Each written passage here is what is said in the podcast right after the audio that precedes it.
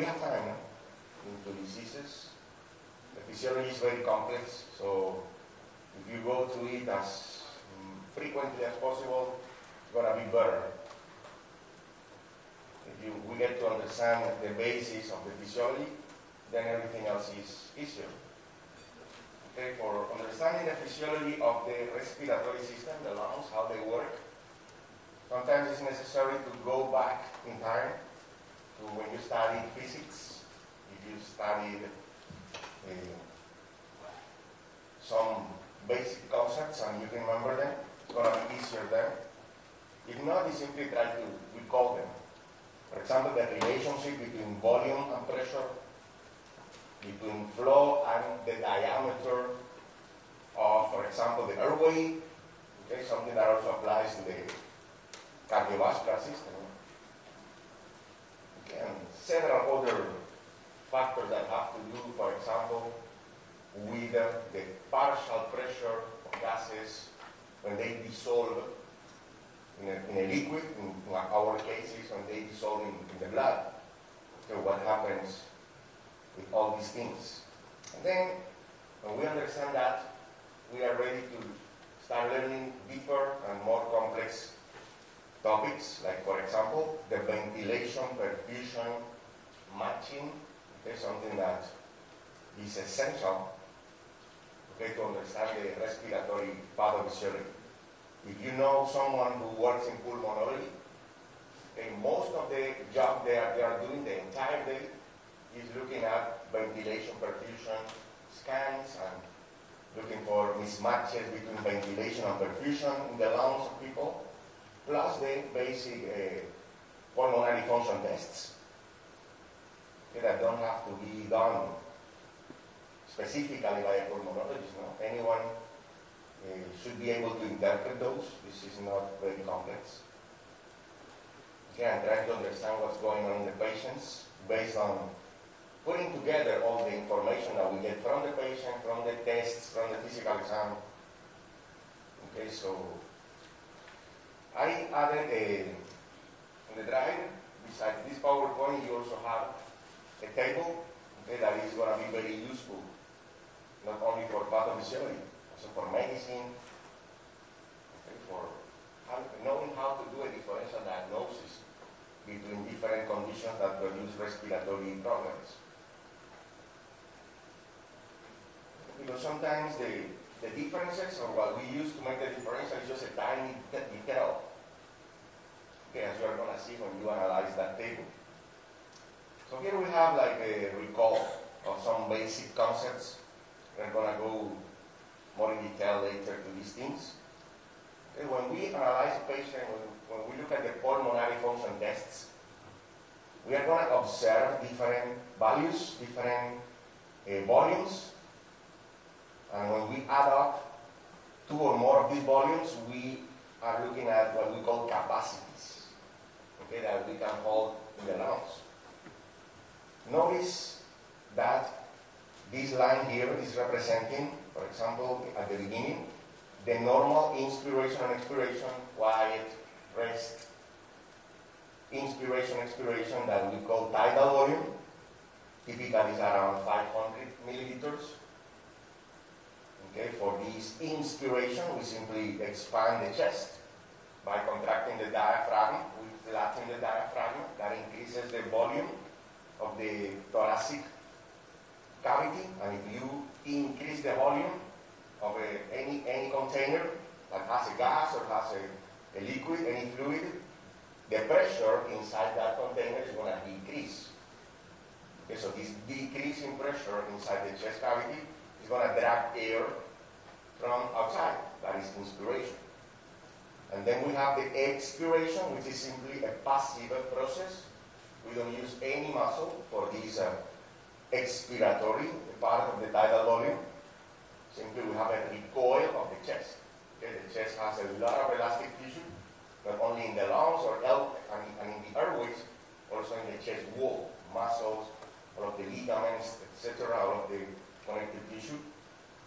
So when we simply stop breathing and we relax the muscles, there's going to be an elastic recoil. Of course, for this recoil to occur, the elastic tissue has to be properly distributed, properly working. We are going to see the meaning of that when we study some diseases. Now, the expansion of the chest wall may be done with little difficulty, as in the average person, healthy person, or with a lot of difficulty people who have some diseases, like, for example, deformities of the, of the, the chest wall, any kind of scoliosis or muscular disorders, they have to do more effort to expand the chest. Okay? Or in cases in which the lungs contain more water than usual, like in pulmonary edema, it's going to be more difficult to expand the lungs. But the lungs are going to be more stiff, meaning they have less compliance or difficult to expand. In some cases, diseases in which the elastic tissue is destroyed, like in emphysema, for example, it's going to be a lot easier to expand the chest. The less elastic tissue you have, the more, the more easily you can expand the chest. There's uh, a, a lung that is more compliant. Now, the problem they are going to have is to recoil. Okay? You don't have elastic tissue, it's like having a very old t-shirt and putting it on and pretending that, oh my goodness, I love, I used to love this t-shirt. Why it doesn't come back to the to how it used to fit in the past? It's not gonna go back. Go buy a new one. Okay, so people with the destruction of the elastic tissue in the lungs, they're gonna have a very high compliance, but they, they're gonna have difficulty to deflate the lung. Okay, to, they don't have this normal recoil. Now, when we do a pulmonary function test, we normally tell the patients to inhale, okay, up to the maximal capacity of the lungs. So they do this, take a deep breath. Okay, every air that enters the lungs after a normal or above the normal tidal volume is going to be called the inspiratory reserve volume. And then we tell them to exhale as fast as possible. Okay, so they are going to go from the maximal inspiratory volume to a minimal or to the maximal amount that they can exhale. Okay, so they move from these six liters to this part here. Okay, so we have this green area, all the volume of air that we expire, that we exhale after normal expiration is going to be called the expiratory reserve volume. Now, doesn't matter how hard we try to empty the lungs, there is going to be a moment when expiration stops. Simply because the ribs, chest muscles, all of the, the structures in the chest, they are not going to collapse. Okay, there's no way that we can make our ribs okay touch each other. Okay, so we are going to have always some volume that we cannot move out, and that is the residual volume. Now notice that the black line doesn't go down here. So when you do a normal pulmonary function test, we can only measure these volumes, inspiratory, expiratory reserve volume, and the tidal volume. Okay, a normal pulmonary function test doesn't give us this value. If you want to obtain the residual volume, you have to do special tests okay, with some that are not available everywhere. But normally we don't get this.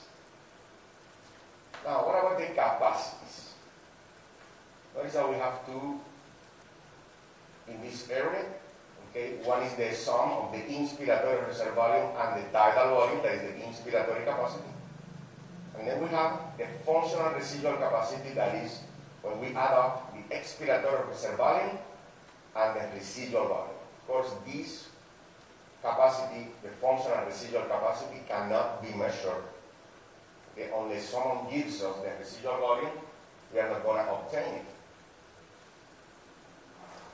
Then we have the vital capacity, something that we are very interested in in patients when we do pulmonary function tests. Notice that is when we add up everything okay, that we were measuring in the pulmonary function test, vital capacity, inspiratory and expiratory volumes. Now, in the pulmonary function test, we tell the patient take a breath and then exhale as fast as possible. So we are forcing the vital capacity. Okay, and that's the name that we give to this measurement. Because you can measure this vital capacity without taking the patient as fast as possible. We are simply measuring the volume, doesn't matter how fast or how slow they uh, exhale. But we are interested in making a differential diagnosis between normal and abnormal. And when it's abnormal, between obstruction, like it happens in COPD or asthma, or restrictive diseases of the lungs, okay, different patterns that we can see in the pulmonary function tests. So we tell them to exhale as fast as possible, and then we call it the forced vital capacity. Okay, and from that forced vital capacity, we are going to see how much air they exhale in the first second. Okay, what is the proportion of that forced vital capacity that they exhale during the first second of the forced expiration. And then if we take the vital capacity and we add the residual volume to it, we obtain the total lung capacity. Okay, that is, again, something that we don't obtain when we do a normal pulmonary function test. So we have to take a look at some physiology, how we inhale, what are the forces, what are the pressures, what are the changes that occur in our lung when we are doing inspiration and, exp and expiration, the two components of the respiratory cycle. This is a cycle and you can start at any point. Okay, I normally like starting in the resting position. Okay, you inhale, normal inhalation in the tidal volume inhalation, then expiration, normal after the chest recoil. We can stay in this position for several seconds. Okay, there is no need to be breathing uh, every second. 12, 14 per minute is okay for our life. So after we exhale, the normal exhalation, okay, we are in a moment that we call resting position, in which there is no movement of the chest, no contraction of the diaphragm, no expansion or deflation of the, of the lungs, so there is no movement of air. Okay, that resting position occurs at this point at the end of the expiration, in the tidal volume expiration, and that coincides with what we call the functional residual capacity, or point of equilibrium of all the forces and pressures in the chest. Okay, so we are here. We are going to assume at this point that the atmospheric pressure is going to be zero to understand the rest of the things. Of course, the atmospheric pressure is 760 at the sea level. But to understand these uh, changes, we are going to assume this is zero. Okay? At this point, in the resting position, the atmospheric pressure is going to be equal to the alveolar pressure, okay, the pressure of this air that is inside the alveolus. Okay, that pressure inside, inside the alveolus will be or will, will decrease if we expand the alveolus, we are increasing the volume, and will be and will increase if we compress the alveolus because of the reduction in volume increases the pressure. Okay, so if we want to see what determines the movement of air in and out, we simply compare the alveolar pressure to the atmospheric pressure. Okay, and what happens with the pressure here compared to the one outside. But there are other two pressures here that we have to analyze. Okay, and that, and that is the relationship between the alveolar and the intrapleural pressure. Okay, normally the pressure inside the pleural cavity is below the atmospheric pressure, okay, and below the alveolar pressure. Again, the differences between these two pressures is very, very tiny. There is a difference of minus 4 millimeters of mercury generally. Okay, so it's a very tiny pressure what normally keeps the alveoli expanded. Okay, normally if, if this pressure in, at any mo moment becomes equal to the alveolar pressure or above it, that simply will produce the collapse, the collapse of the alveoli. Now, for the alveoli to stay open, we don't need only that there is a difference in pressure between the alveolus and the pleural space. Okay, we also need the action of a substance that is produced by the pneumocytes type 2, that is the surfactant. Surfactant is a type of detergent which objective is to reduce okay, the, the tension that the water that is normally inside the alveolus okay, exerts to try to make the alveolus collapse. This is a very tiny structure. And the surface tension of the water in the alveolus, okay, naturally following the physical laws, will try to make the alveolus collapse. So we place this substance, this detergent-like substance, to break the surface tension of the water there. So the two things together, the action of the surfactant and the difference between these two pressures here are what determine or what keep these alveoli open. Now there is a name for the difference in pressure or the gradient pressure between the alveolus and the pleural pressure, and that is the transpulmonary pressure, TPP, transpulmonary pressure.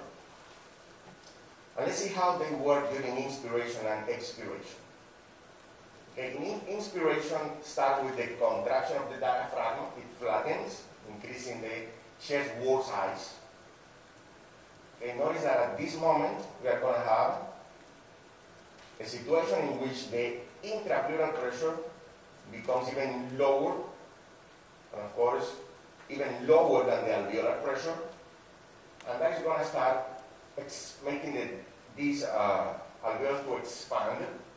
Now, the expansion of the alveolus decreases the pressure inside the alveolus, so the alveolar pressure becomes even becomes lower than the atmospheric pressure, and that drags the air inside. That is what determines the movement of air. So notice how the difference between alveolar and intrapleural determines the chest wall size. Okay, this transpulmonary pressure determines the chest wall size. And the difference between alveolar and atmospheric determines the direction of the airflow. Expiration okay, starts when the diaphragm stops contracting and relaxes. There is a passive recoil of the chest, reducing the volume and increasing the pressure in the pleural space. Okay, now it approximates the alveolar pressure, becomes equal and even a bit greater than that and makes the alveolus collapse, reducing the volume of the alveolus, increasing the pressure inside the alveoli to a moment that it becomes greater than the atmospheric pressure and expiration occurs. What would be the result of breaking this line here, as it happens in some uh, chest injuries, that the intrapleural pressure will become equal to the atmospheric pressure, and that will produce a collapse of the alveolus. Now, going to other concepts in respiratory physiology,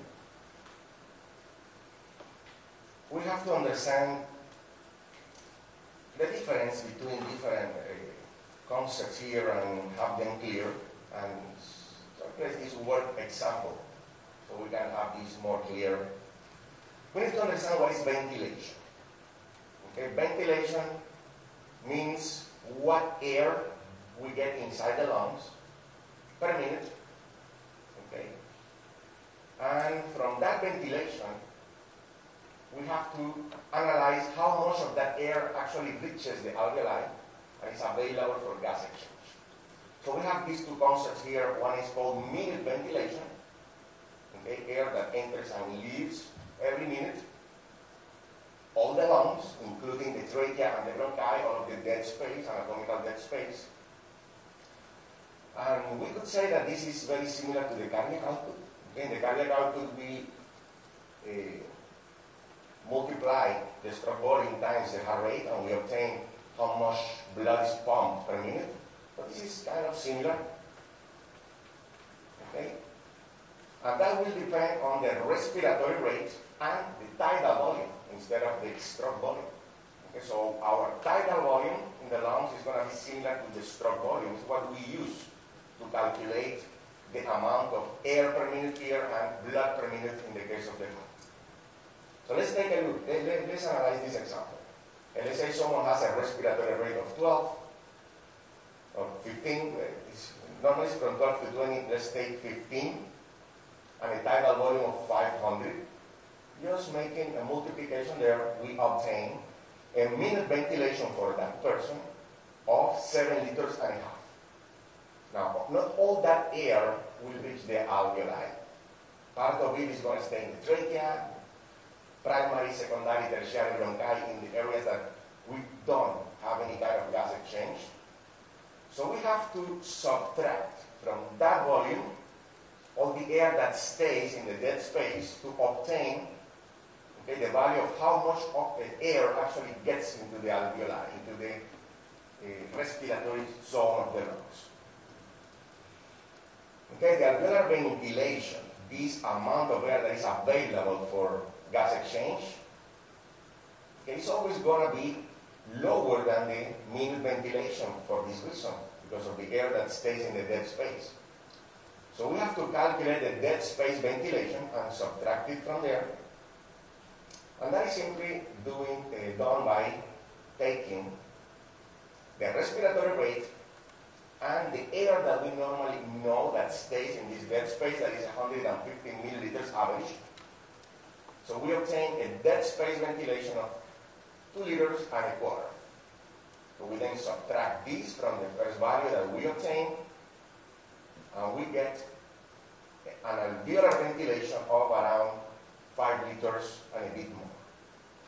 Okay, notice how there is kind of a similarity between the cardiac output 5 liters per minute, and 5 liters of air okay, entering the actual respiratory zone. So the meaning of all this is that of the 500 milliliters of the tidal volume, only 350 will be available for gas exchange. That also means that if any person has any condition in which there is a high hypoventilation, say opiate overdose or any other medication that inhibits the respiratory center, and they are breathing uh, not so fast, and the tidal volume is decreased, let's say to, instead of 500, let's say they have a tidal volume of 350.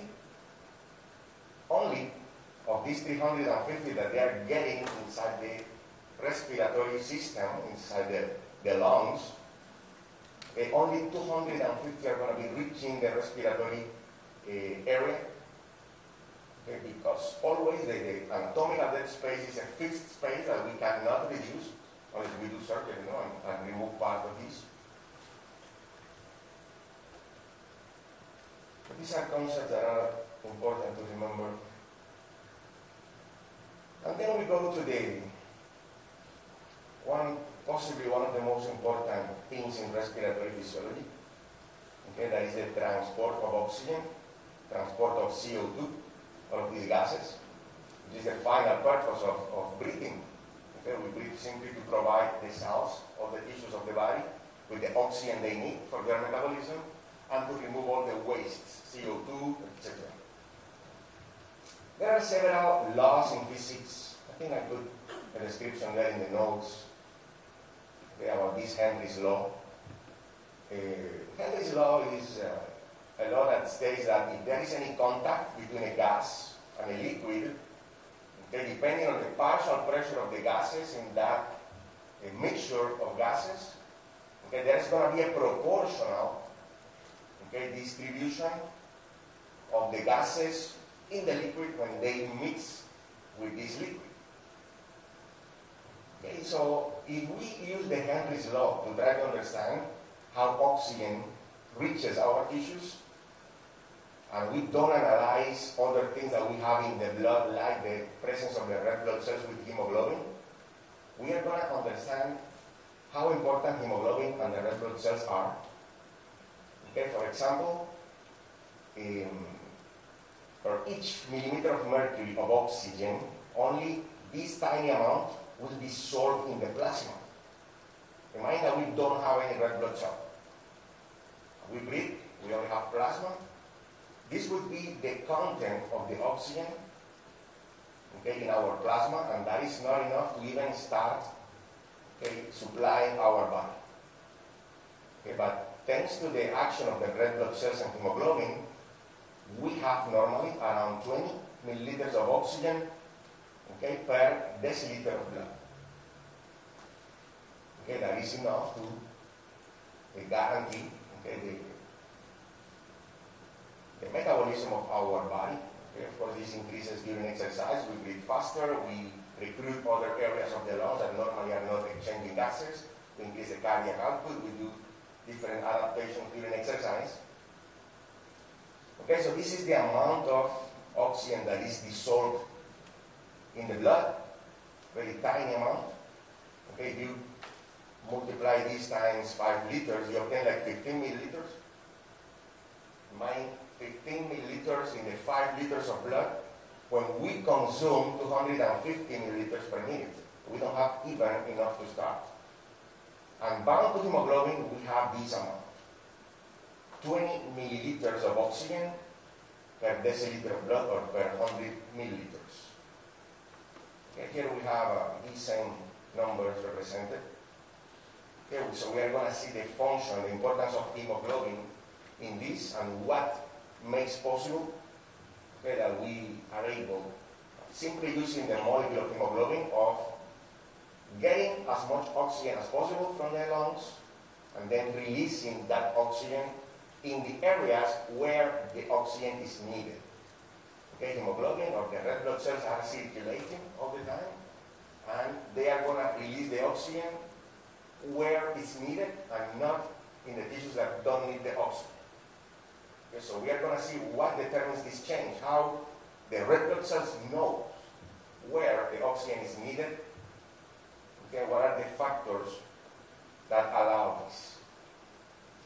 So we are going to be talking about the hemoglobin dissociation curve, okay, and what factors uh, determine that hemoglobin has a higher or a lower affinity for oxygen, and how is possible that when this red blood cell is circulating through the lungs, has a very high affinity for oxygen and gets lots of oxygen there.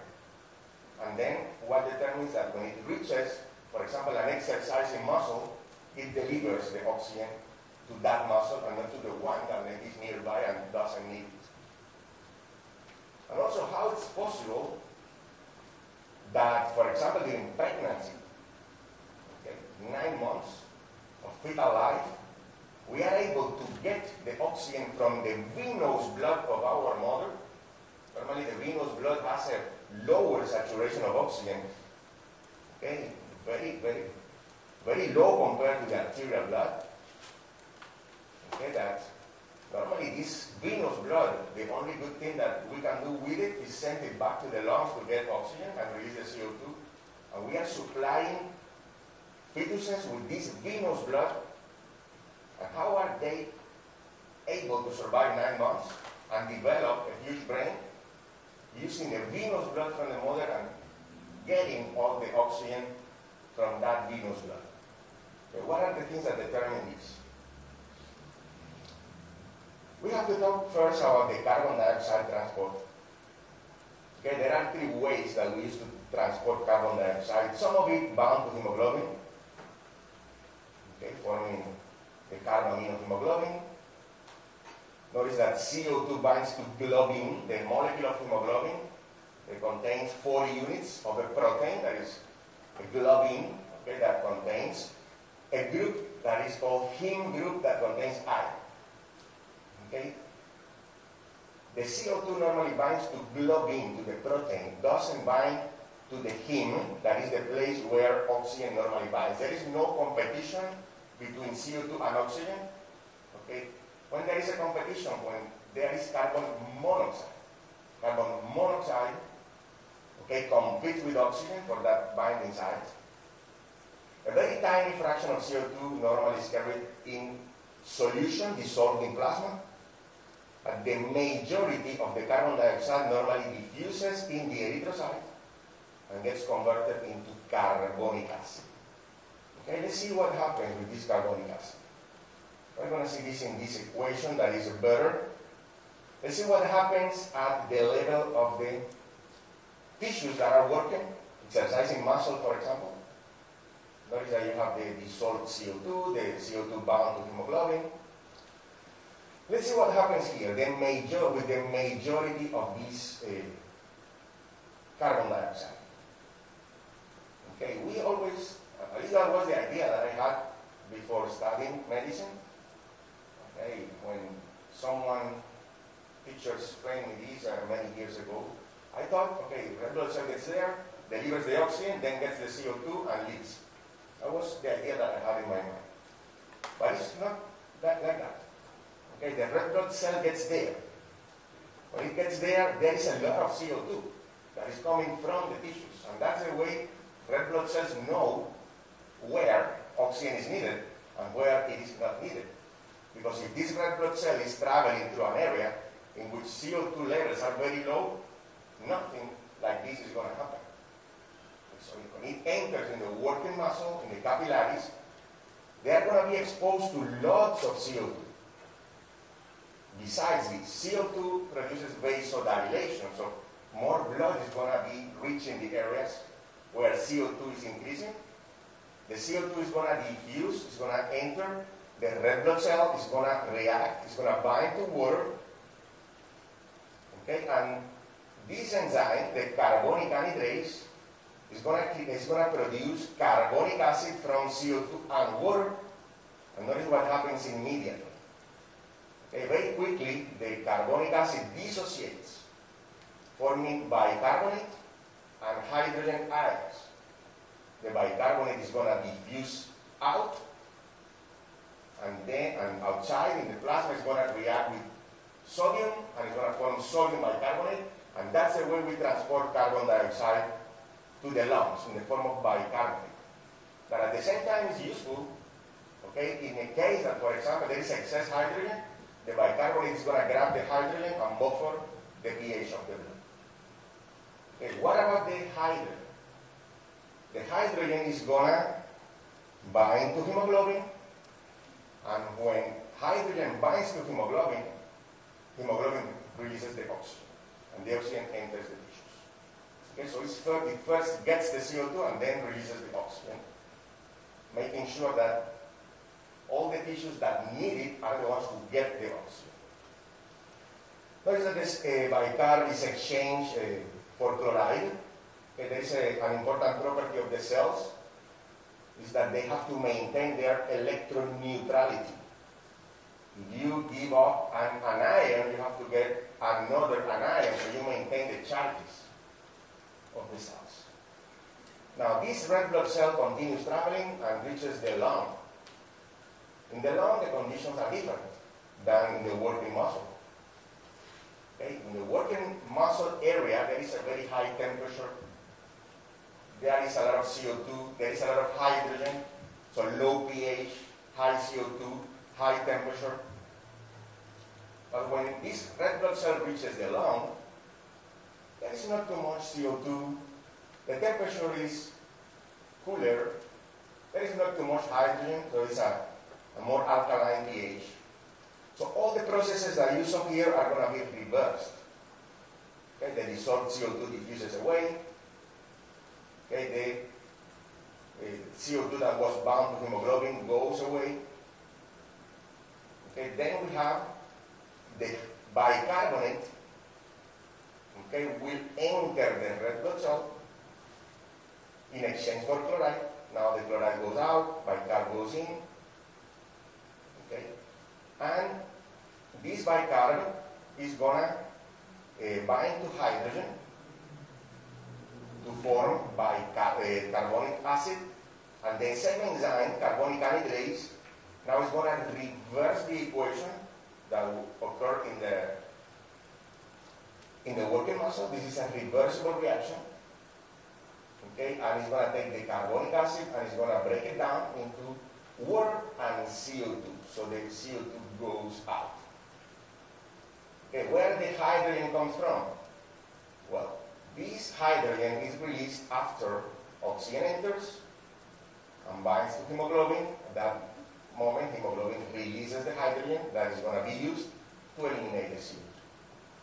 Okay, so here the oxygen enters and produces the release of the CO2. Okay, by using the bicarbonate and the hydrogen that was buffered by hemoglobin before. That's an interesting process, and that helps us uh, understand other concept that we have to analyze that is the, the why, okay, the chemical or biochemical events that occur that allow the hemoglobin to be more or less uh, able to get oxygen. There is a phenomenon that is important to remember that occurs in this uh, hemoglobin molecule okay, and that permits certain characteristics of hemoglobin that are essential for our survival. Okay, and it's what we call the cooperative binding phenomenon of hemoglobin. When hemoglobin doesn't have oxygen on it, it's totally desaturated, we say that it is in a tense state. It's very tense. Okay, there are four subunits, the four of them are very tense, chemically speaking. Now, once one of these subunits binds to oxygen, the other three become relaxed. And that's what, how they call it. Go to the relaxed state and develop a greater affinity for oxygen. Okay? So once you have one molecule of oxygen, the other three increase the ability, okay, the affinity for oxygen. So the full hemoglobin molecule is going to become saturated very quickly after the first oxygen bonds. There are four subunits. If there is one oxygen in one subunit, we say that the hemoglobin is 25% saturated. Okay, 253 subunits, 75. When the four subunits have an oxygen on it, we say that the hemoglobin of that red blood cell is 100% saturated. Okay, when we analyze the, the oxygen saturation of the blood, of course we are doing an average of all the red blood cells that are circulating at that point, how they are, and we average them. So this phenomenon okay, is what permits that the hemoglobin, when we analyze the hemoglobin oxygen saturation curve that we have here, it has a sigmoidal shape instead of a straight line shape. Right? We are going to see the importance of this for our survival. This hemoglobin dissociation curve allows us to predict, okay, how the hemoglobin is going to be saturated, the percentage of oxygen saturation of hemoglobin on the y-axis, depending on the oxygen partial pressure of the blood in which the hemoglobin is circulating. Okay, down here in the x-axis, you have different values of the partial pressure of oxygen, 100 millimeters of mercury. Okay, and when you read this, make sure that you uh, understand what is oxygen pressure and hemoglobin saturation. Okay, the values here are the same from 0 to 100, but this is millimeters of mercury pressure of oxygen, and this is the percentage of the hemoglobin saturation, percentage. Okay, these are different values of oxygen partial pressure. You may start from the left to the right or from the right to the left. I prefer to start from the, from the left part and imagine a hemoglobin molecule that is around here, okay, just traveling to the working muscle. Okay, what happens there? Lots of CO2, it's getting the CO2 and releasing the oxygen.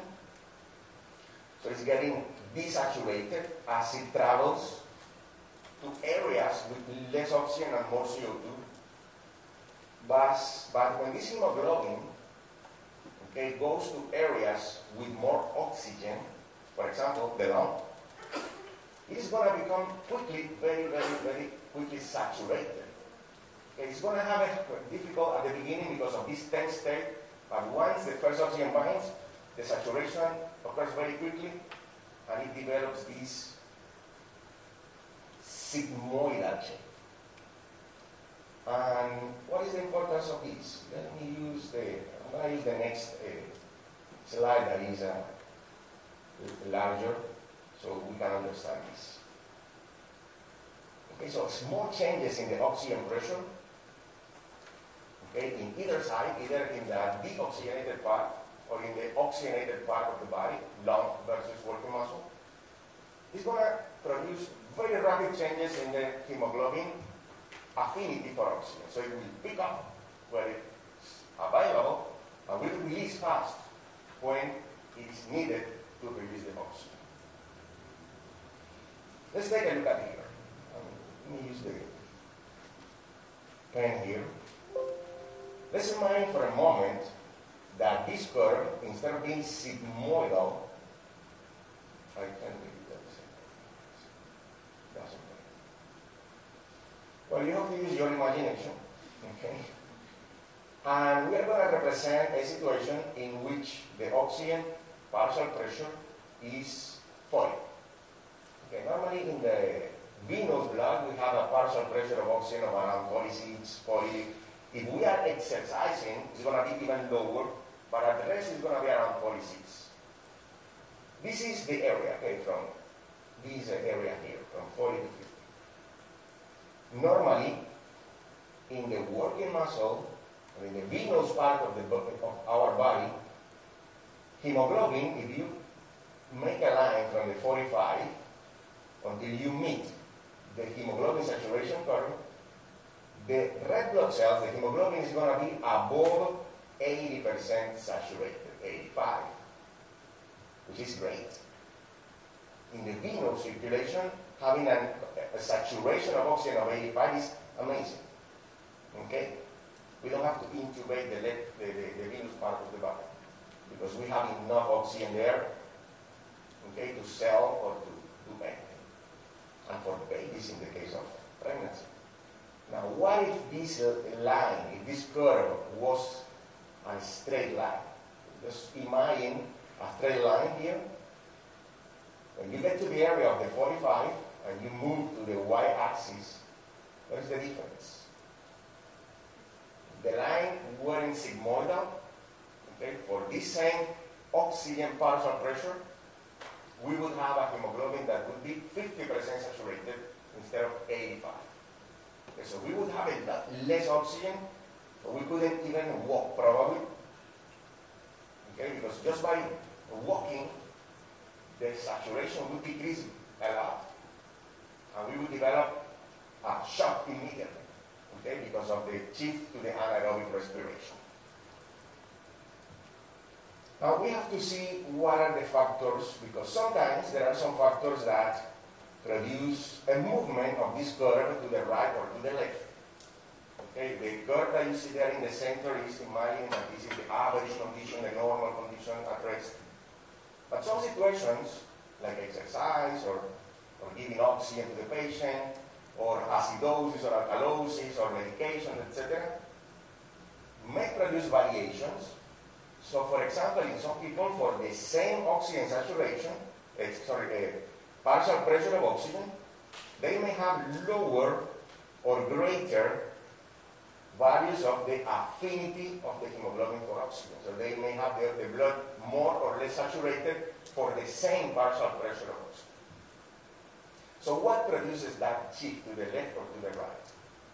Okay, this shift is called the Bohr effect or the Bohr shift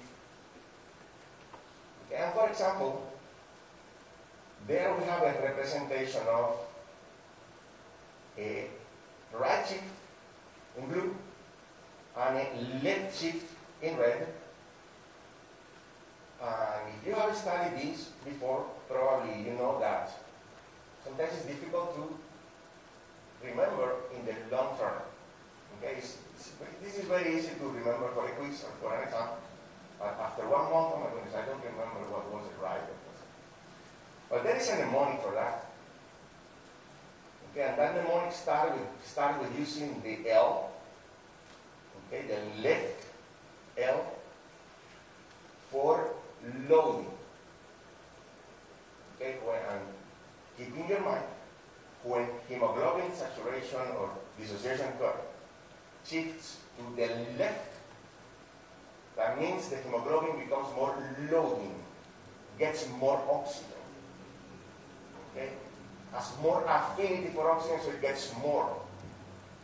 Left loading, more affinity. When normally hemoglobin, or where normally hemoglobin gets the oxygen, that's in the lungs. Left loading, lungs, more affinity. Now, what is the situation of the lungs compared to the working? Regarding temperature, regarding CO2, regarding pH, the lungs are cooler. The pH is more alkaline compared to the working muscle. There is less CO2, less hydrogen. You remember that air loading lungs, conditions in the lung compared to the muscle? Now you have all the things you need for the right, because it's the contrary.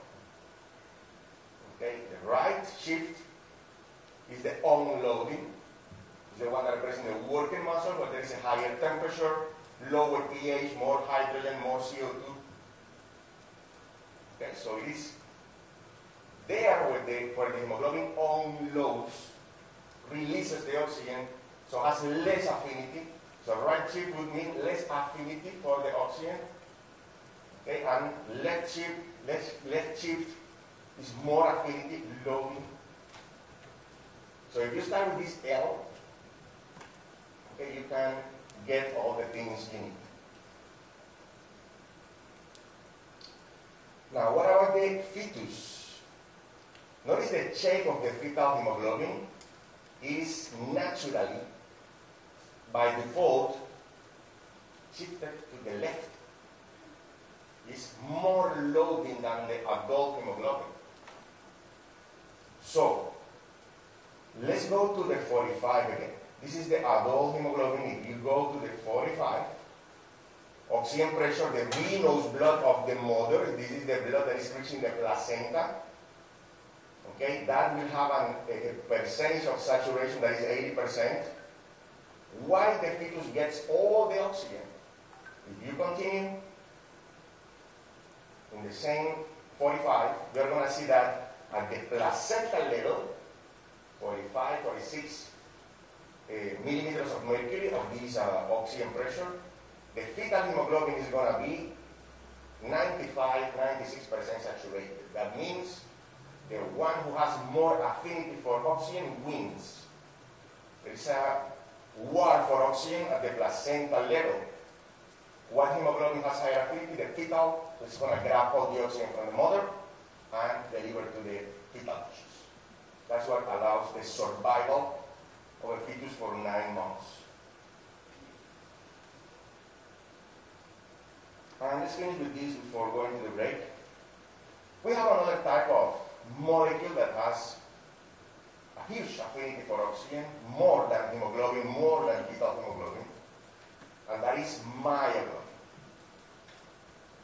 Okay, this is an oxygen binding molecule, has a single polypeptide, not, doesn't have four subunits, so there is no um, cooperative binding here, it's a single unit. And it is uh, very important in the skeletal muscle, okay, because it stores oxygen, delaying the need for anaerobic respiration in some situations in which the oxygen might not be available during intense exercise. Okay, notice that the dissociation curve is not sigmoidal, it's called logarithmic. This type of function, this type of curve is called logarithmic. Okay, lots, a lot more of affinity for oxygen and becomes saturated even at very, very low. Go here to the 20, extremely low partial pressure of oxygen, 90% saturated. Okay, that means the heart, for example, which has a lot of this uh, myoglobin, maybe not receiving oxygen for a while, and there's going to be still some oxygen inside the cardiac fiber, so it's going to delay the damage to the heart. Very, very low level. If you go to the 10, notice that 70% saturated. Now, if you go below 10, mm-mm, desaturates very quickly. And at partial pressures of 40, it's going to be 100% saturated. Okay? During the normal uh, situations, partial pressure in the venous blood, for example, of 45 is going to be 100% saturated. We are not using that oxygen that is stored in myoglobin. Helps delay the onset of anaerobic respiration. Now, there's a problem with myoglobin. Myoglobin has higher affinity for carbon monoxide than hemoglobin. So if we are breathing inside a place with lots of carbon monoxide or we are smoking, smoking tobacco is like a chronic carbon monoxide poisoning, our myoglobin is going to have carbon monoxide instead of oxygen. So imagine that situation, a person who smokes and is smoking in this moment, what they have inside the heart, inside the, is carbon monoxide, not oxygen. So they are going to be more susceptible to ischemia than a person who doesn't smoke. And when there is a poisoning, a real poisoning of carbon monoxide, we can lose all the oxygen in the myoglobin in the heart. Okay, and that will produce a cardiac arrhythmia in cases of uh, people with actual poisoning. So we're going to take a break, okay, until 11, 11.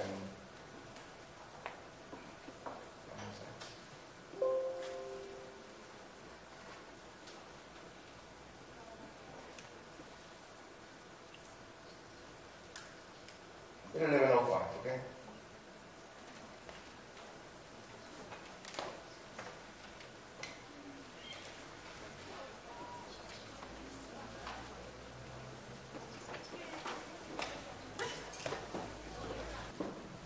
In this part, we are going to be talking about the control of the respiration. Okay, how we, our body, knows how frequently, how deep we have to breathe at any moment. And simply think on different situations. For example, if we are sleeping, or we are watching TV or reading or other things that we are not consciously thinking about respiration, if everything is fine, there is going to be an automatic mechanism. There is a pacemaker, exactly as we have in the gut and in the heart.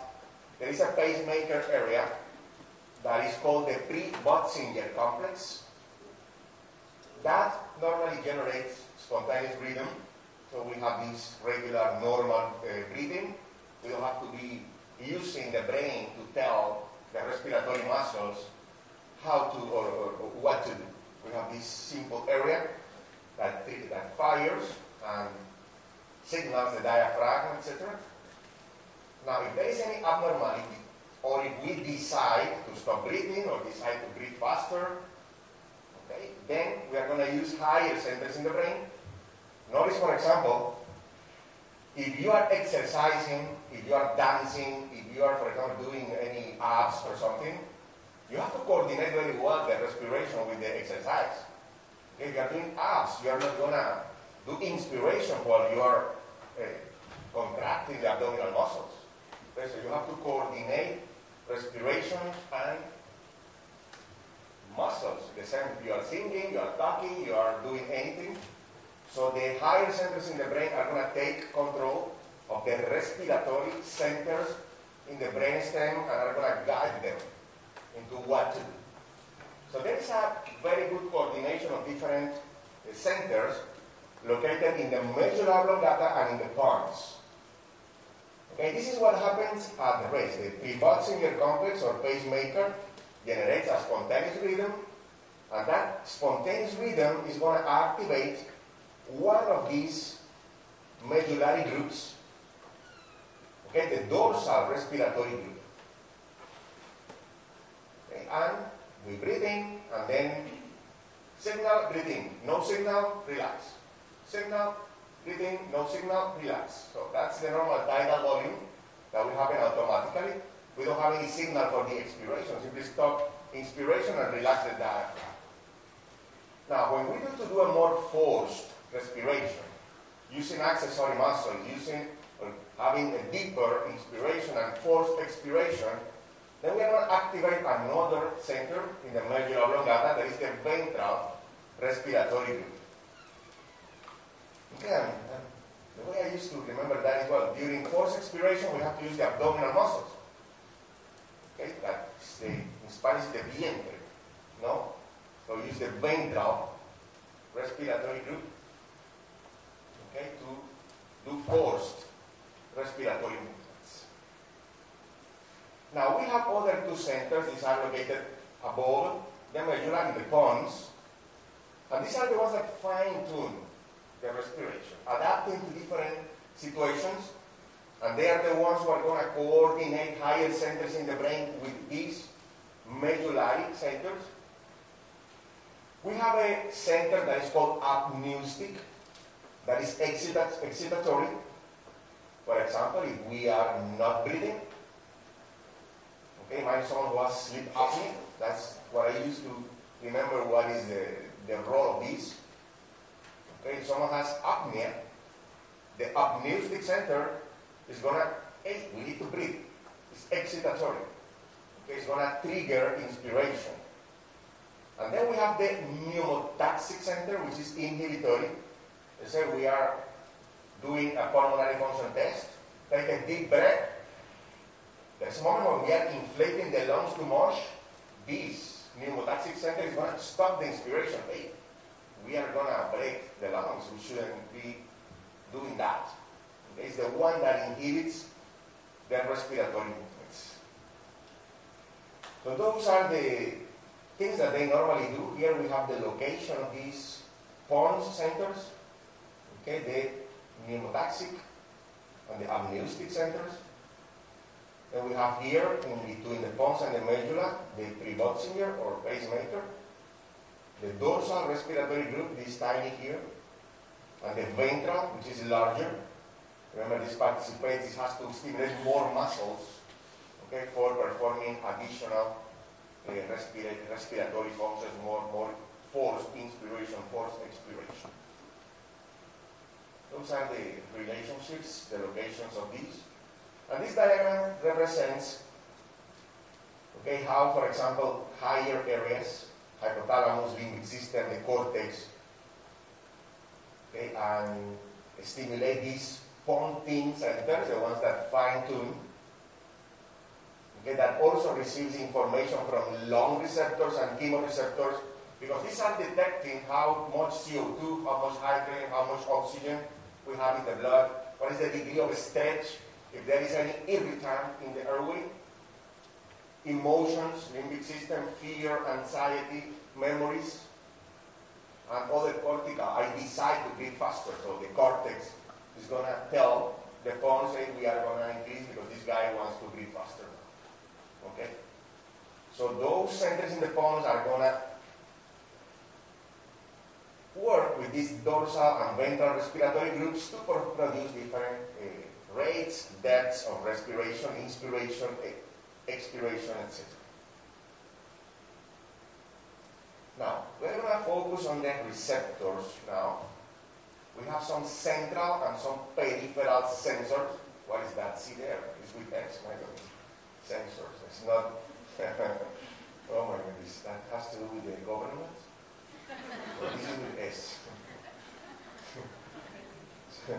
so we have central chemoreceptors and peripheral chemoreceptors. There are important differences between them. The central chemoreceptors will only respond to changes in hydrogen concentration in the cerebrospinal fluid. Okay, so when we have elevated levels of CO2 in the blood, the CO2 is going to diffuse. And remember this equation that we saw before in the transport of carbon dioxide, the carbonic anhydrase equation. CO2 reacts with water, forms carbonic acid, carbonic acid dissociates into bicarbonate and hydrogen. So if there is excess hydrogen, which means low pH in the cerebrospinal fluid, the central chemoreceptors will start working. And so they respond to low pH in the CSF, which is an indirect measure of the CO2 in the blood. They don't measure directly the CO2. Okay? CO2 may be elevated, and if they don't detect the CO2 because of the low pH, they are not going to respond. Okay, so an increase in CO2 will be detected as low pH. Now, the peripheral, again, uh, chemoreceptors, we have several. They are located in the carotid bodies, okay, and also in the aortic arc. We have different receptors there. Okay, carotid bodies in the bifurcation of the common carotid arteries, and the aortic bodies in the aortic arc. The most important are the ones that are at the door of the brain. Okay? This bifurcation is where the internal carotid starts. So they are there measuring how much CO2, how much oxygen is going to be delivered to the brain. So these bodies receptors are the most important. They measure oxygen, they measure CO2, and measure pH, everything of the blood. And there is a separate sensor, okay, that is the baroreceptor. Okay, so they are also measuring the blood pressure, how much blood is, is going to reach the brain and what is the content of that blood. They send information to the brain using the glossopharyngeal nerves. And they are going to produce, their activation is going to produce a reflex increase in the alveolar ventilation in case of low oxygen, okay, elevated hydrogen acidosis, or elevated CO2. The central ones, remember, only respond to hydrogen. Now, it is good that these receptors respond to oxygen. Okay? The central chemoreceptors are not sensitive to oxygen, but notice that these carotid body receptors will only be activated when there is a partial pressure of oxygen below 50 millimeters of mercury. That means we have to be really dying for them to act. What is Okay? When oxygen is really, really low. What is the importance of that? When we have chronic elevation of the CO2 in the blood, and we have chronic stimulation of the central chemoreceptors by this hydrogen, the brain gets very upset, doesn't like hydrogen, and starts making buffers, starts creating substances like bicarbonate okay, to buffer the excess hydrogen. So there is a moment during this chronic exposure to high CO2 in the blood that the CSF or the brain creates so much bicarbonate in the CSF that it doesn't matter how is the CO2 in the blood, all the hydrogen that enters there is going to be buffered. So the CSF pH is going to stay normal despite the, of the, the CO2 concentration in the blood. Okay, so now, at this point, we are going to only uh, depend on the action of the peripheral sensors, okay, uh, for detecting any change in the arterial blood gases. Okay, so we become like insensitive to the chronic elevation of this CO2. And in some cases, we depend only for increasing the respiratory rate on the value of oxygen. Okay, so oxygen rates start dropping from, eight, from 100 to 90, 80, 70, 60, which is horrible. It's not until we are below 50 that our respiratory uh, or these peripheral receptors start responding to these uh, hypoxemia. And if you go to the hemoglobin dissociation curve, notice, okay, when you have 50 here, at this 50 in the normal curve, we still have a saturation of oxygen that is 50%. Okay, but if we have a person with acidosis, for example, besides, uh, we suppose they have acidosis because they have a chronic hypercapnia, because of COPD, chronic bronchitis, etc. So when they have a partial pressure of oxygen in the blood of 50, they are going to have a right, uh, normally right shifted hemoglobin, so they are likely to be at 70 instead of 85 as a person who doesn't have any chronic hypercapnia or acidosis. Okay, that's the importance of being able to predict okay, what will happen to different patients, for example, for the same value of the oxygen pressure of oxygen, uh, arterial pressure oxygen.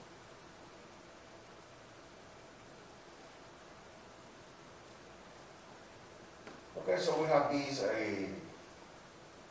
carotid bodies, uh, sensors. Okay, then, let me see something here. Carotid bodies, and where are they? Then I put there again, aortic arc. Where are the aortic arc? I didn't put it there. Some information about them later. Then we have some long receptors, for example, stretch receptors, which are a type of proprioceptors that we have in the chest wall, in the pleura. Okay, they are going to be responsible for the inhibition of the inspiration once there is a excessive stretch on the tissue of the lungs. They participate in a reflex that is called the Hering-Breuer inflation reflex. Too much stretch, stop inspiration, relax the diaphragm. And they shorten the exhalation when the lung is too deflated. That's called the deflation reflex. Irritant receptors respond to any kind of irritation, poison, poisonous gases or dust, any kind of pollution.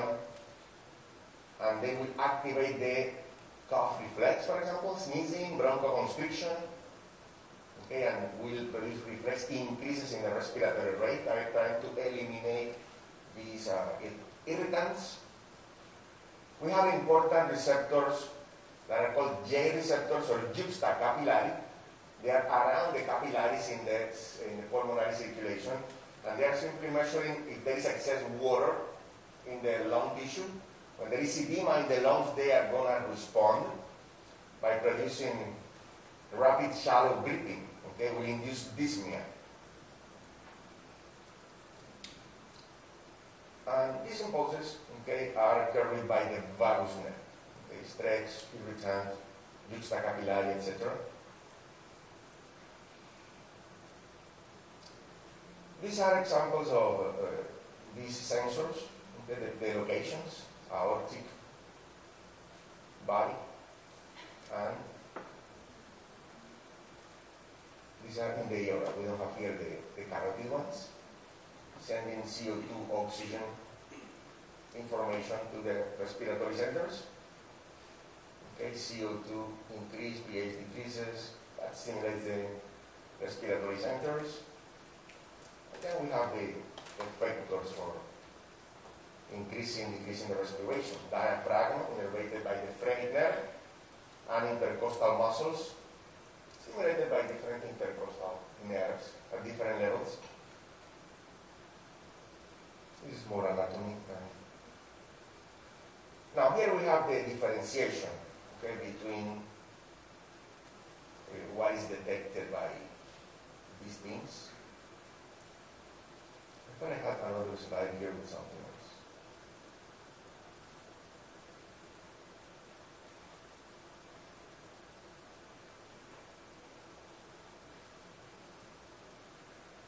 we don't have here information about the aortic peripheral receptors, but I don't see it. Mm. But yeah, I'm going to take a look later, maybe I shared the wrong version.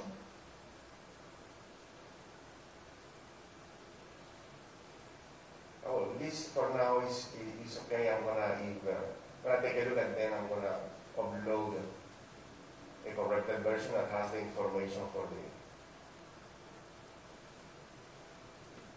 the one in the aortic, and in the carotid bodies, in the aortic bodies. It's very similar, okay?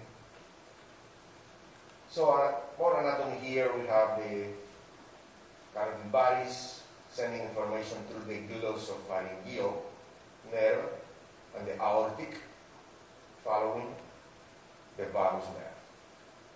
That serves you to predict, for example, what happens when there is a section, bilateral section of the vagus, bilateral section of the glossopharyngeal nerves.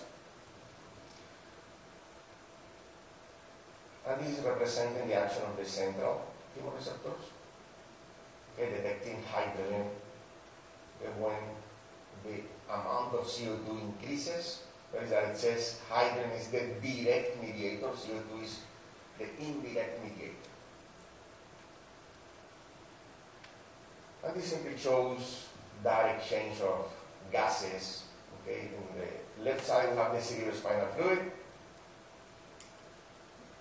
Okay, uh, and here we have the CO2 increasing in the plasma, passing the blood-brain barrier, diffusion.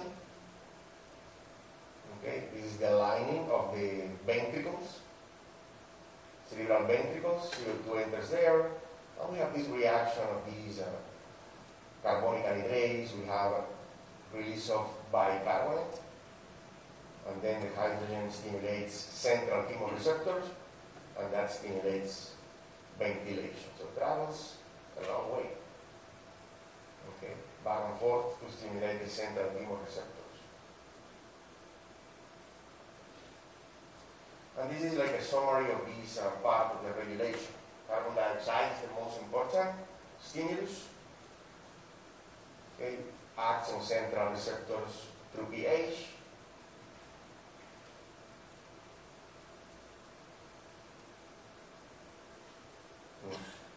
I'm totally sure that I share the wrong version because there is a. I have to fix this, okay, because this was like incomplete ideas, and there's missing some information there. I have to upload, I update this. Anyway, let's keep with what we are having here. Because now we enter into the analysis of some pathophysiology. Okay, all that was normal physiology. That is important to review once in a while. Now, cough is uh, one of the most important defense mechanisms that we have okay, to protect these uh, very important portal of entry that doesn't have the protection that the stomach has acid. Okay, these uh, the lungs are very vulnerable to different types of pathogens, and there is a very, very, very thin barrier between the airways, between the alveoli and the blood. If you analyze the composition of the respiratory membrane, it is simply as uh, but the flat cell, the alveolar cells, then a little bit of interstitial space and another squamous cell that is the endothelial cell. So the air in the lungs is two cells apart from the blood. It's very, it would be very easy for bacteria to reach the blood if they get to colonize the lungs. So cough is one of the most important reflexes to prevent the entry of pathogens and also foreign substances, foreign bodies, water, or any other material. Okay, many people go to urgent cares or any medical facility because of cough. Okay, and 40% of those result in referral to a pulmonologist. And this, more importantly, when the cough becomes chronic. Because if this is simply an upper respiratory tract infection and everything's okay, I'm going to refer them to the pulmonologist and not only to the pulmonologist. The cough has, can have many causes. For example, someone that has chronic GERD may have a chronic cough because of the irritation of the larynx, irritation of the airways, and they may aspirate some of these uh, acid of the stomach. Then we may, may refer the patients to allergy services. because this cough may be produced by a postnasal drip in a person who has chronic rhinitis or different upper uh, allergic processes. The cough uh, can be classified as acute, subacute, and chronic. Okay, and the most frequent etiology is the viral upper respiratory infection, common cold bronchitis. But there are many causes. It can be respiratory or not. Don't forget the cardiovascular causes of cough, congestive heart failure, for example. And there are some types of congestive heart failure that may present that clinically look very similar to asthma. Okay, not all the patients present with the same symptoms. And for example, people who have uh, diabetes or autonomic neuropathy or infarctions that are in the lower, in, in the inferior wall of the heart, may represent with complaints that seem like more digestive, with bradycardia, hypotension, and may present without any kind of pain if they have autonomic neuropathy. And when the heart is not beating properly, there is a necrosis of part of the heart, and there is accumulation of fluid behind the heart, this backward failure, okay, they may not have pain, okay, but the increase in the pressure in the pulmonary circulation and the stimulation of the J receptors is going to produce a sensation of dyspnea, shortness of breath, okay, and also the accumulation of this water is going to compress the airway. Just imagine the tiny airways now surrounded by more water than usually. So the little, the tiny respiratory bronchioles may be compressed. And this compression is going to be greater during expiration than during inspiration. During inspiration, because of the expansion of the chest, all, all the airways open.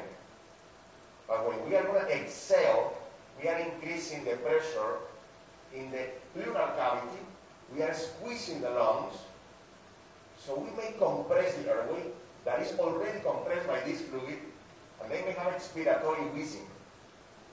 So patient with no chest pain, only complaining of dyspnea, and we auscultate and they have wheezing. Oh, that's asthma. Right?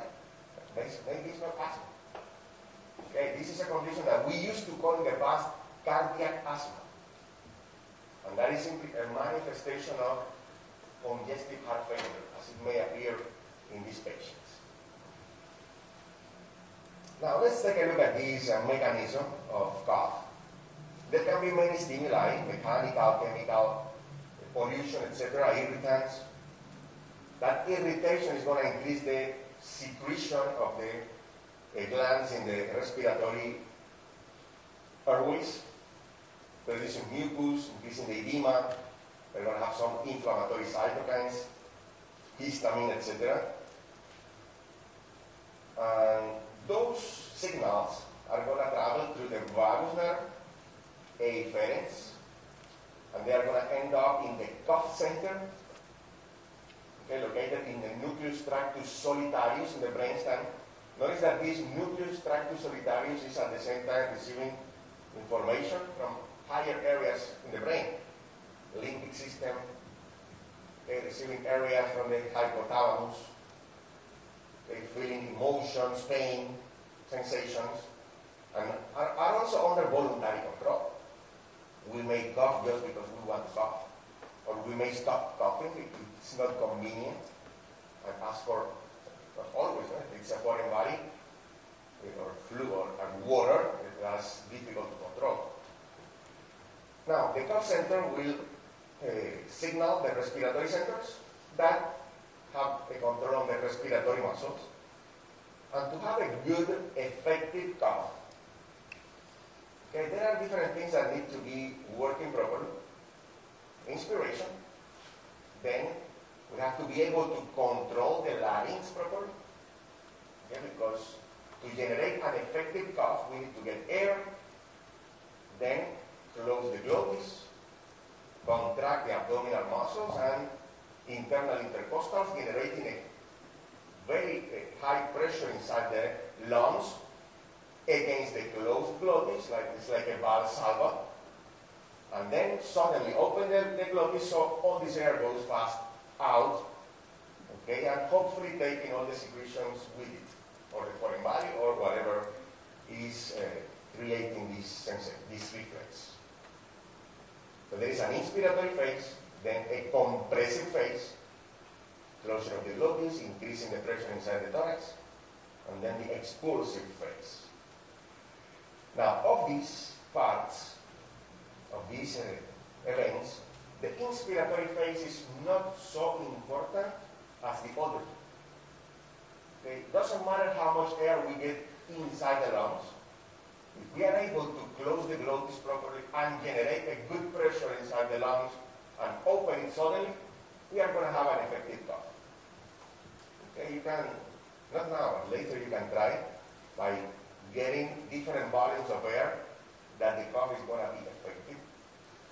So if someone has any problem with inspiration, they may have a very effective cough, doesn't matter. But if they have any dysregulation of the cranial nerves, they can't control the closure of the glottis because of any stroke or any other problem in this area, or weakness in the abdominal muscles or in the diaphragm, the intercostals, or a lot of, for example, a rib fracture or something that doesn't let them to create this pressure, they are going to have a difficulty with the. So the secretions may accumulate, may uh, create the conditions for bacterial uh, growth there, and lead to complications, pneumonias or other types of things. Here we have another di uh, diagram that is maybe more uh, detailed about these three parts here. Simply here are describing the names of these phases. Here we have again these stimuli. Notice that we are including here the increased atrial pressure, okay, congestion, stretch of the atrial walls that produces a backflow of fluid and increasing the amount of water inside the lungs detected by juxtacapillary receptors. We have all of this information traveling through the vagus, different fibers, nucleus tractus solitarius. And then we have this part here, inspiration, increase lung volume, diaphragm contraction that is mediated by the phrenic nerve, spinal nerves that take care of the external intercostals, more detail here. Then we have the increased intrathoracic pressure. Okay, we have the glottis closure mediated by the vagus. Also, we have the participation of the spinal nerves, thoracic, abdominal, pelvic, muscle contractions, maneuver. And then the vagus itself only is the one that has some sudden opening of the glottis, producing the forceful expiration a fast decrease in the volume in the thorax, and then we have a decrease in the thoracic pressure, and hopefully everything goes out. So we were talking about dyspnea, okay, um, about cough. But we are going to see that this increase in atrial pressure may also manifest as dyspnea. Okay, myocardial infarction may have as the only symptom when the patient tells you, oh, I feel I can catch my breath, my breath. You have any chest pain? No. Maybe that may be the only symptom of a myocardial infarction. Dyspnea is uh, described as a subjective sensation of problems breathing, and not necessarily we have to see the increased work of breathing, that is the sign. Okay, we never write in the objective part of the, when we describe the patient's findings, we, in the objective, we never put dyspnea. Dyspnea is something they tell they have. It's like pain and tenderness.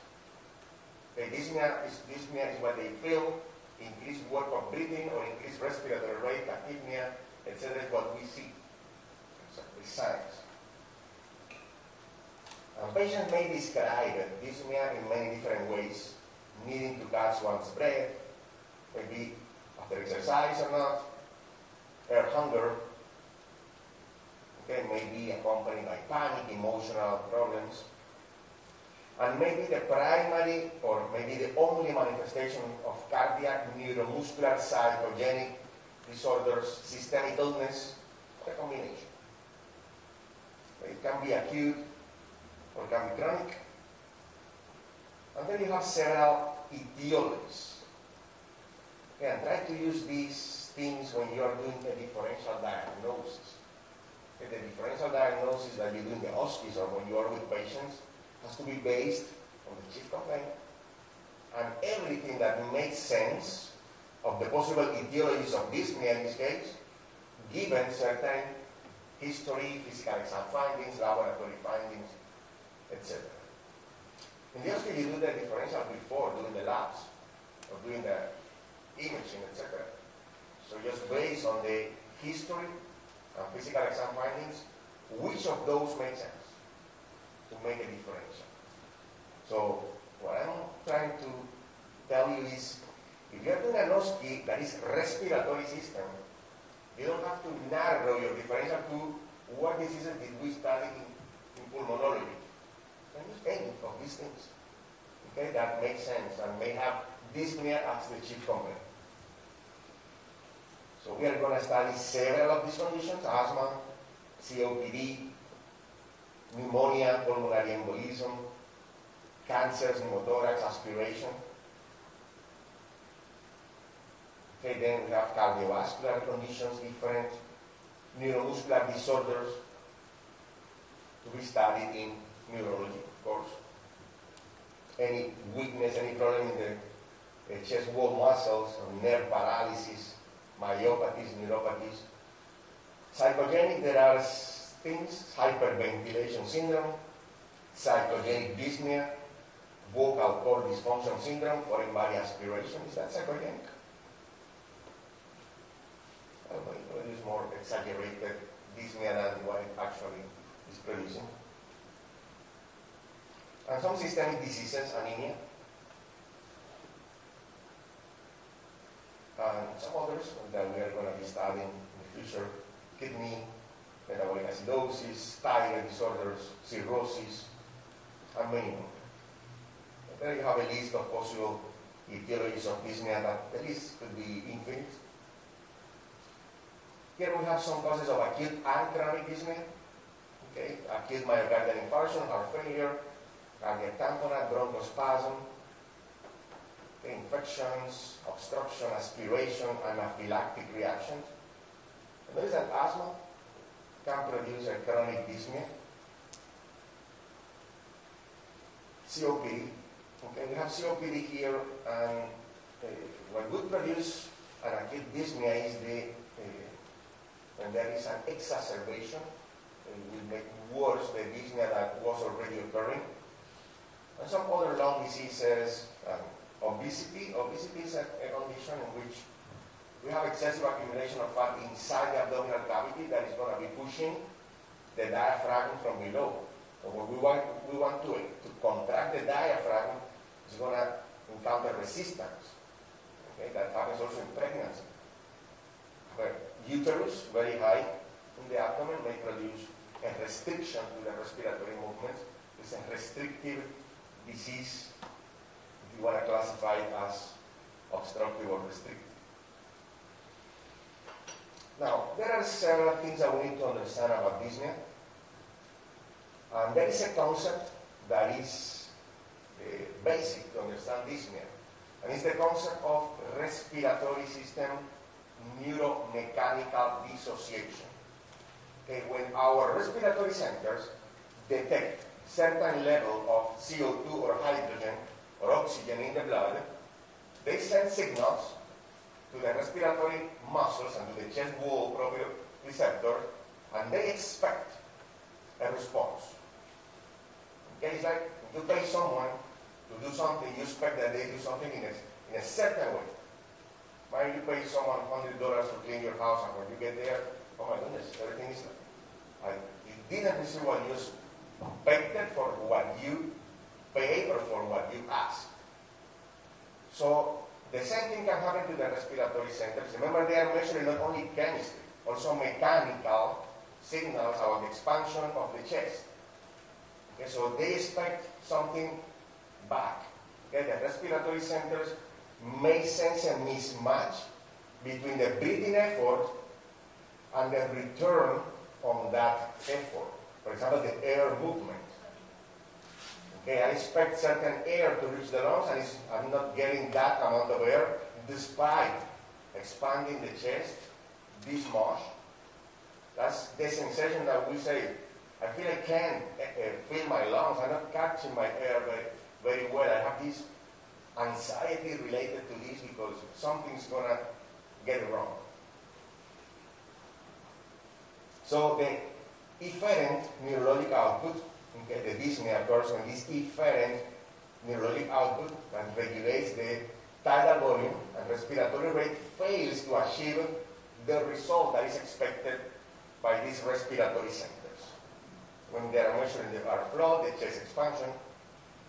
Now, if we add objective things like increased CO2, low pH, when there is uh, excessive CO2, metabolic acidosis, hypoxemia, that is going to produce what we call extreme Okay, now we have real things that we can measure. It's not just something that is occurring within the, the respiratory centers.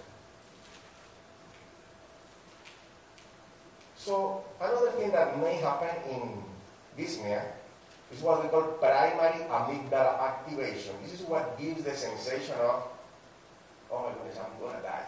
Fear as a result of this dyspnea. Anxiety, depression, PTSD, panic disorders. Okay, all of the, the complicated things that happen emotionally in these conditions may be perceived as dyspnea. Okay, this will be intermittently. And one thing that always we ask the patients with dyspnea, does it wake you up during the night? Okay, because unless they are having a nightmare, no? But if they can't sleep and they don't wake up with dyspnea, or it's not related to exercise, another very important question, because when we have dyspnea as a result of anxiety, panic attacks, PTSD, during exercise is not going to show up. Okay, and that's a very important clue to distinguish cardiovascular respiratory system dyspnea that is going to get worse with exercise from emotional, psychological, or other types of dyspnea.